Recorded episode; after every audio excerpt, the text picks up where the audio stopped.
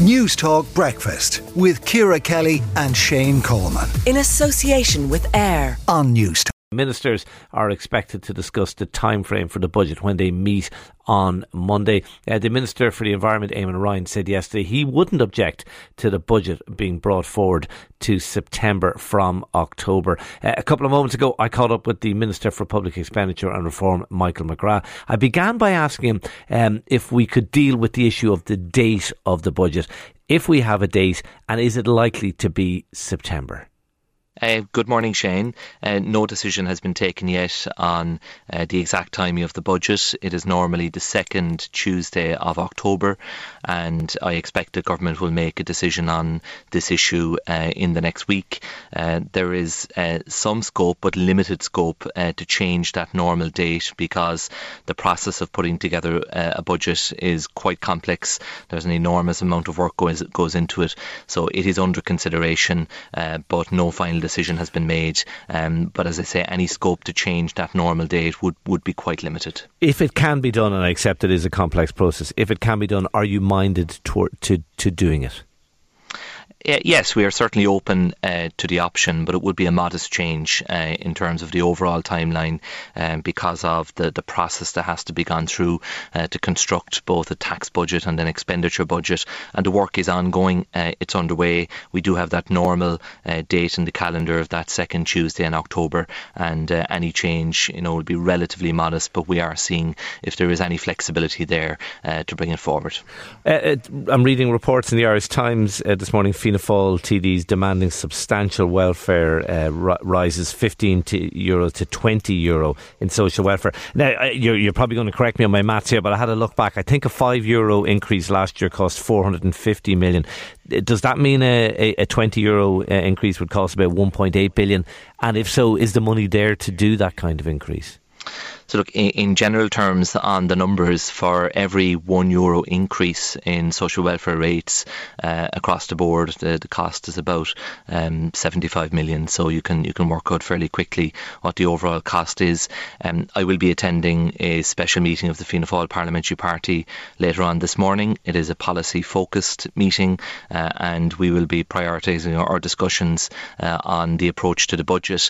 And I think it's fair to say that we do have three broad priorities priorities. Uh, one is uh, to uh, look after the most vulnerable insofar as we can, recognising that the cost of living is having a disproportionate impact on them. that will have to involve a very significant package of one-off measures that are targeted and that can be implemented quickly. the second priority is for working people and working families who will also need support in relation to the cost of living and who generally will want to see us apply downward pressure to the day-to-day costs that they face in areas like childcare uh, and transport and health, mm-hmm. and to mm-hmm. reduce the tax burden where we can. And thirdly, uh, it is about public services. Since we came into office, we have seen a significant shift uh, in favour of emphasising public services, and I think the relationship between the state and the citizen uh, is based on trust. Uh, all citizens pay taxes; they expect us to deliver access to housing, uh, access to healthcare, decent disability services, home home care services, an appropriate school place for their child, and so on. Mm. So, from a Fianna Fáil perspective, I expect that those are the issues that my colleagues will focus on today, and I, yeah. I very much look forward to listening to what they have to say. Well, uh, and they're already shouting from the rooftops uh, 20 euros, and, and based on the figure you gave me, that's 1.5 billion euros uh, a year increase. I'm guessing the money is not there. I mean, I know there's I know there's money in the pot, but I'm guessing there's not that much money in the pot um, there is always a limit to the amount of resources that we have. We are facing, you know, a challenging economic environment globally, unfortunately, because of the, the terrible war in Ukraine. We know that interest rates uh, are, wi- are, are, rising. There's no sign of the war ending anytime soon. Uh, we have somewhat of a resurgence of COVID, uh, and we have the ongoing challenge uh, of Brexit, and we have concerns about the growing level of dependence on corporate tax and the concentration of receipts there. And there are many, many demands on exchequer resources. Okay. So there is a balance to be struck, and there is a limit to what we can do. But I do think we have to look at this uh, uh, across two key areas. One is what can we do in the autumn on a one-off basis, um, principally uh, targeted temporary interventions uh, with some universal measures, uh, and then to complement that with the core budget that will focus on 2023, okay. Uh, which will include improvement in services. So we do have to look at it from both perspectives. Oh, fair enough. But, but, there's also always a limit to what you can do. Yeah, and you mentioned one-off measures. I see the Irish Independent leading today on the 200 euro electricity grant. You're going to give a second one of those. now, I presume you're not going to confirm that here, or, or, or would you like to confirm it? Uh, no, no decision has been made on the elements of the package. Um, my own department is uh, drawing up a set of options for government uh, that we will then consider uh, in the autumn uh, prior to making decisions. Um, but there is a recognition in government that this is a truly exceptional period.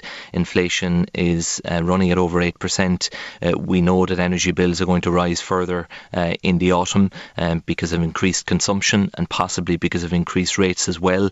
and so so people will need extra help. The government knows that, and we are prepared to respond. We can't fully offset all of the increased costs, Shane, and I think we need to be straight and honest with people in that respect. Um, but I do think we can help. We've tried to help so far. It's made some difference. It hasn't gone far enough for many people. We accept that, and there is a willingness to go further. Uh, but we have to do it in a, in a way that is affordable and that ensures the public finances, um, you know, are managed responsibly and sustainably into the future. That is important for our, our medium to long term interests as a country as well.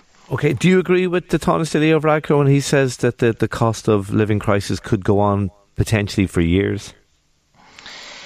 Well, we don't know is the truth. Um, it, it is possible. Um, I, I, think it is unlikely to run for years. I mean, the current uh, forecast from the Department of Finance is that inflation this year will average at about six and a quarter percent. That next year it will be three percent. But of course, uh, any level of inflation next year means that prices won't start falling from the current highs, but the rate of increase will start to slow down. So that means, in cash terms, people, you know, remain under pressure, having to deal with these day-to-day costs. So um, it, it, it really depends on the impact of monetary policy. Uh, we will see the first interest rate hike from the ECB later this month. Other central banks are further ahead in that process, and that will undoubtedly result in a dampening of global economic activity uh, uh, with a view to uh, reducing the inflationary pressures. Um, but it, there is an enormous amount of uncertainty, and when we publish the summer economic statement next week, you will see that is the common thread running through the document. It is just that uncertainty, which I think is at a very heightened level. Okay. But next week is an important week because you will have the summer economic statement, which will go to government um, on Monday. Minister Donohoe and I will bring it. That will clarify the amount of resources available in the context of the budget, and we will also um, have uh, the mid-year exchequer returns. So for the first half of the year, we'll have the full picture okay. in relation to tax and expenditure, and that will clarify where things stand as well. Two quick things before I let you go, Minister. Uh, public sector pay. Uh, ICTU have described the offer you made um, 2.5% this year, 2.5% next year. That's on top of the 2% already getting. They, they said that offer was incredible. It couldn't be put uh, to, uh, to, workers. And they said they'd expected an improved offer, that Leo Varadkar had basically said a further offer was in the pipeline. What's happening there? Can we expect a, a, a better offer uh, to the unions?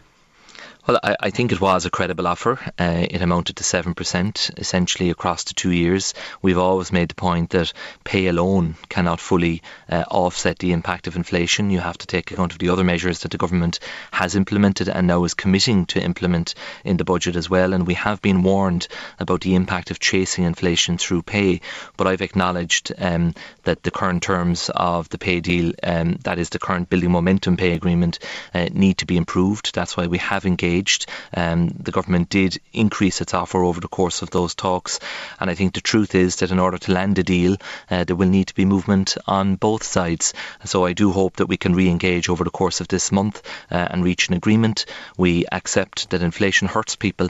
It impacts on living standards, including our public service workers, uh, and they do deserve pay increases to go beyond the existing agreement. But again, there is a limit to what government can do, and I have to balance okay. this need against all of the other competing needs that are there across government. Uh, and speaking of competing needs, just very finally, a report in the Journal this morning suggests there's a bit of a standoff between your department and the Department of Defence over that uh, plan to uh, uh, ramp up investment in the defence forces. Are, are, are you rowing with the, the Department of Defence? Absolutely not. Uh, discussions are ongoing and um, are continuing in a very businesslike and cordial manner. It is our job in public expenditure and reform uh, to assess uh, and to test all proposals that come to us. You know, if we adopted a position that we give every uh, minister and every department 100% of what they ask for, um, we get into trouble very quickly as, as a country. Uh, so we have a job to do to ensure that the overall expenditure picture uh, is well managed and is sustainable. Uh, but we are engaging very positively with the Department of, of Defence, and a number of discussions with Minister Coveney in relation to the Defence Commission, and uh, we will hopefully now reach agreement on uh, the funding that is required to make significant progress uh, in relation to the, the, key recommendations okay. that have been made. Uh, look, I mean, the Defence looking for is it is it two billion? They're looking for Fianna Fáil. Your your colleagues looking for one point five billion. Leo Varadkar looking for for uh, tax cuts. Um, your head must be melted with it all. Um, look, the, there is a lot of pressure, and uh, it's just about managing that. And uh, that is why, you know, when people raise an individual issue and say, "What are you doing about this or about that?" You know, I do have to counter and point to all of the other demands and pressures that are there, um, because we do have to um, pull it all together. It's Minister Donohoe's job and my job, uh, in particular for myself on the spending side, to make sure that this adds up uh, and that we ensure that the overall management of the public finances uh, is done responsibly, and that is important for the future of our country. And when you look at the fact that the economy now is in good health, uh, the summer economic statement next week and the public finance returns will confirm that, and that is what gives us the resources to respond. And we've indicated a willingness to respond. But if we were simply to accede to every request that comes our way and every ambition across government, uh, we get into trouble very quickly, and I'm not going to allow that to happen. And that was the Minister for Public Expenditure and Reform, Michael McGrath, talking to me just before 8 o'clock. Newstalk Breakfast with Ciara Kelly and Shane Coleman. In association with AIR. Weekday mornings at 7.